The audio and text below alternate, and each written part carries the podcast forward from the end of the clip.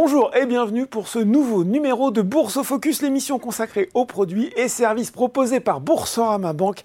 Et j'ai le plaisir de retrouver aujourd'hui sur le plateau Arthur Tondou, gérant allocataire chez Odo BHF Asset Management. Bonjour Arthur. Bonjour Laurent. Alors on se retrouve euh, pour ce premier point de rentrée pour euh, justement un petit bilan sur le CVFP. On s'était vu en début d'année euh, et à l'occasion du Bourse Live d'ailleurs.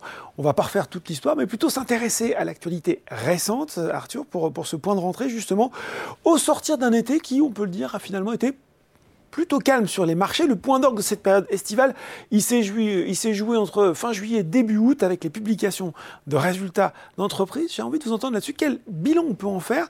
On a vu grosso modo que c'était plutôt en ligne avec quand même des déceptions quand elles arrivaient qui se payaient cher. Alors effectivement, hein, les déceptions euh, coûtent cher, euh, comme à chaque fois, mais cette fois-ci particulièrement. Mm. Mais dans l'ensemble, la saison des résultats, elle est globalement satisfaisante, on va dire. Même si euh, les bénéfices par action sont en léger recul sur un an glissant, on parle de l'ordre de 5-6% en fonction des indices que, l'on regarde. Euh, néanmoins, il y a un effet surprise qui est plutôt positif parce que le, consensus s'attendait à, des chiffres un petit peu en deçà de ce que, de ce que, l'on a vu. Si on regarde ce qui a marché, ce qui n'a pas marché en termes mmh. de contribution, euh, les financières ont plutôt bien publié, hein, donc avec des résultats qui augmentent sur un an glissant. Et à l'inverse, euh, les sociétés de l'énergie, du secteur des, matières premières sont en recul, mais ça s'explique aussi par le fait qu'il y a un an, euh, c'était une toute autre l'explosion hein, pour, ces, secteurs-là. Et on a aussi un secteur immobilier qui est un peu à la peine, mais ici c'est plutôt un effet taux, taux des taux, hein, qui impacte le secteur. Euh, deuxième chose qu'il faut regarder, c'est également les perspectives. Et là, c'est plutôt rassurant parce qu'en fait, il n'y a pas eu de révision à la baisse avec, baisse avec cette phase de, résultats. Euh, et, donc ça, c'est un élément qui, a plutôt bien été accueilli par les marchés. Si on se projette sur euh, la partie outre-Atlantique, mhm. aux États-Unis, la photo dans l'ensemble est à peu près la même. des résultats qui baissent légèrement, mais un effet surprise qui là aussi est positif peu de révisions, ça c'est un élément aussi rassurant, et des marges qui, euh, qui tiennent malgré tout. Donc elles, elles, reculent parce qu'elles étaient sur des niveaux exceptionnels, mais, elles restent malgré tout élevées, et ça c'est un élément qui, qui a été apprécié par les investisseurs. Bon, bilan prudent, mais quand même globalement positif quand je vous écoute, euh, Arthur. Comment on amorce euh, cette seconde partie de l'année des deux côtés de l'Atlantique? Il y a quand même un élément hein, de cette rentrée, c'est ce taux à 10 ans américain qui est au plus haut depuis 2007, en tout cas c'était le cas récemment. On a des marchés actions qui restent chers mais qui euh, se tiennent bien, et puis une économie américaine résiliente. En Europe, bon, ça a l'air un petit peu plus compliqué quand même. Alors effectivement, l'économie américaine, elle est extrêmement solide. On ne s'attendait pas forcément à ça.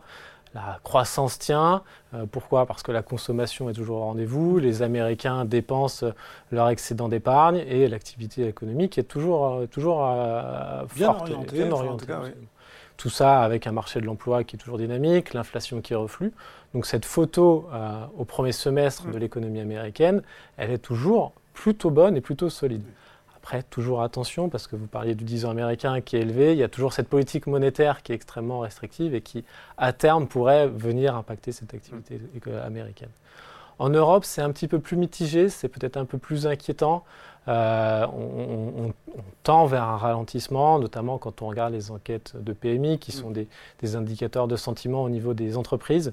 Quand on regarde le secteur manufacturier en particulier, notamment l'Allemagne, là on est sur des niveaux qui ça cale, hein enfin, ça peut même caler, ça freine. Absolument. Et le, les secteurs des services, qui étaient un peu la locomotive sur ce début d'année, commencent eux aussi à ralentir.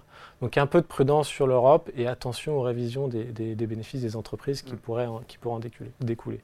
Si on regarde les marchés maintenant, mm. aux États-Unis, pour l'instant, tout va bien, mais le marché est effectivement un petit peu cher. On traite 20 fois les résultats sur, sur le SP 500, qui est l'indice phare américain, ce qui est un peu au-delà des, des, moyennes. Donc c'est quand même un peu cher, relatif, relatif avec l'historique. Sur l'Europe, c'est en dessous des moyennes. Encore une fois, il y a des raisons. Et attention à, à cette phase de ralentissement qui est peut-être devant nous sur, sur la partie européenne. Ça veut dire quoi quand on est gérant allocataire Ça veut dire qu'on met euh, peut-être plus d'obligataires dans les portefeuilles, on est plus sélectif sur les marchés actions C'est un petit peu le genre de, grands arbitrages que vous êtes amené à faire? Absolument. Donc un, profil plus défensif de façon générale dans, les, dans les portefeuilles. On favorise toujours les obligations, notamment les obligations d'entreprise, le fameux crédit dont on mhm. a parlé euh, dans une dernière vidéo. Ça fait depuis la fin d'année que c'est une de, de dernières, que c'est une, de, nos convictions. Euh, il y a toujours du rendement dans ces classes d'actifs-là, et c'est notamment sur les maturités les plus courtes que l'on considère, nous, qu'il y a le meilleur rapport euh, rendement sur risque.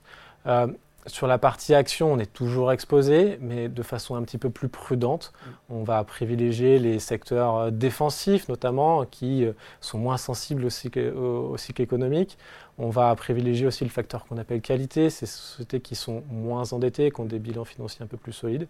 Et aux États-Unis, euh, essayer de suivre la même logique de, sociétés qui sont en capacité de traverser les cycles. Donc on parle beaucoup de l'intelligence artificielle en ce moment. C'est ce genre de choses et de secteurs thématiques où on essaye de s'exposer, mais encore une fois, attention aux valorisations qu'on paye pour, ces, pour ce type de société. avec des cours qui ont bien progressé depuis le début de l'année, forcément, question un peu rituelle sur ce, sur ce point sur le CFP, comment ont réagi les différents mandats?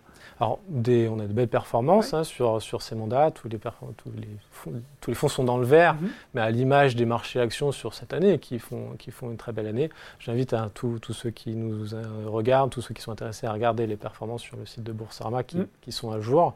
Euh, néanmoins, si on prend un peu de recul pour regarder ce qui s'est bien passé ou mal passé dans la gestion, moins bien passé, moins bien passé dans la gestion de ces portefeuilles, euh, le fait d'avoir cette exposition au marché obligataire et au crédit en particulier a, plutôt aidé les portefeuilles. C'est une, bonne contribution dans, dans, les fonds les plus défensifs sur, lesquels on est assez exposé sur cette classe d'actifs-là. Euh, on était prudent euh, depuis le début de l'année, notamment sur notre exposition action. Donc forcément, a posteriori, les actions ont quand même bien marché. Mm. Ça aurait peut-être un peu plus marché si on était plus exposé. C'est toujours facile a posteriori. Euh, mais on était quand même largement exposé au marché européen et au marché américain, et ça a plutôt aidé les portefeuilles. Euh, peut-être petit bémol, on avait comme une toute petite exposition à la Chine. Ça a très bien fonctionné en début d'année. ça patine un petit peu récemment et c'est aussi le détracteur dans les portefeuilles qui, est un peu le, petit bémol dans nos expositions. Dans nos expositions. Justement, transition toute trouvée. J'allais, j'allais vous interroger sur la Chine. On en parlait beaucoup en début d'année comme justement une des économies, l'économie qui était capable de soutenir un petit peu la tendance en 2023 avec euh, plutôt une économie euh, euh, à, revers des autres, si je puis dire, qui était plutôt dans une phase d'assouplissement, de soutien. Et puis, c'est vrai que quand on regarde les indicateurs récents, ils vont plutôt pas très bien. Euh, on a même cet exemple hein, sur le chômage des jeunes, sur lequel euh, on a carrément arrêté de publier la statistique. Euh, est-ce que c'est quelque chose qui, selon vous, est susceptible d'impacter la performance des marchés sur le second semestre cette fois-ci? Comme on dit, hein, quand euh, la Chine éternue, c'est le. Tout le monde, tout reste du monde Absolument, effectivement, la, Chine qui souffre toujours à cause de ses, promoteurs immobiliers et son secteur de l'immobilier en mm. général. Euh, et, on le sait, la construction est un, une grosse composante de la croissance chinoise. On a vu Evergrande, hein, le promoteur immobilier qui, qui, euh, qui, qui, recote après 17 mois, qui a perdu 80% d'une séance. Enfin, voilà, Absolument, il y a quelques, quelques jours. les indicateurs sont pas bons. D'accord mentionné, hein, le chômage, le chômage des jeunes, les ventes au détail, la production industrielle, tous les chiffres récents ne sont pas bons. On a une phase où les analystes économistes commencent à, réviser un peu à la baisse leurs attentes en termes de croissance pour la Chine. Et effectivement, toutes, euh, les économies sont un petit peu interdépendantes, c'est le moins de le dire, mais on pourrait avoir un, effet un peu plus global et attention notamment par exemple aux sociétés européennes qui exportent beaucoup vers certains pays et dont la Chine. Euh, qu'est-ce qui se passe actuellement? Est-ce que ça va durer? Euh, que fait notamment le, gouvernement chinois? Donc on, s'attend. On a connu plus proactif. on s'attend pas pour l'instant à un plan de relance massif. Euh, c'est pourtant ce qu'espère le marché, mais on ne se dirige pas vers ça. Mais néanmoins, on commence à avoir un changement de ton euh, dans le discours du gouvernement et on commence à avoir des, mesures un petit peu ciblées pour essayer de rassurer les investisseurs notamment et d'essayer de relancer un peu cette, machine. Bon, à suivre. Quand je vous écoute, Arthur, à contrario, on a parlé donc de la Chine, on a parlé de l'ordre des statistiques. Il y a des zones euh, qui vous semblent particulièrement attrayantes en ce moment alors nous, récemment, on a commencé à renforcer nos expositions au, marché japonais. D'accord. Il euh, faut aller chercher la croissance là où elle est. Il y a une mmh. demande domestique qui est, qui est, qui est soutenue, hein, qui est présente sur, euh, sur euh, le Japon. Mmh. et on est sur des multiples de valorisation qui sont en, moyenne avec historique, mais qui nous paraissent malgré tout raisonnables. D'accord. Quand on achète le Japon, on achète aussi le yen, mmh. la devise qui va avec. Plutôt faible en ce moment. Hein. Qui est plutôt faible, absolument. On, est, on est dans une phase où la Banque centrale du Japon était extrêmement accommodante comparée aux autres banques centrales. On a eu une très forte dévaluation du yen contre les devises et dont l'euro. Et on pense que d'un point de vue valorisation et d'un point de vue diversification, c'est intéressant de, bah, de, porter du yen dans les portefeuilles. C'est ce qu'on est en train d'implémenter dans les fonds. Ben voilà, un petit peu de Japon aussi dans le CEFP. Merci beaucoup euh, pour ce point de rentrée euh, très complet. Merci Arthur d'avoir décrypté pour nous les marchés et expliqué votre gestion dans ce contexte. Merci.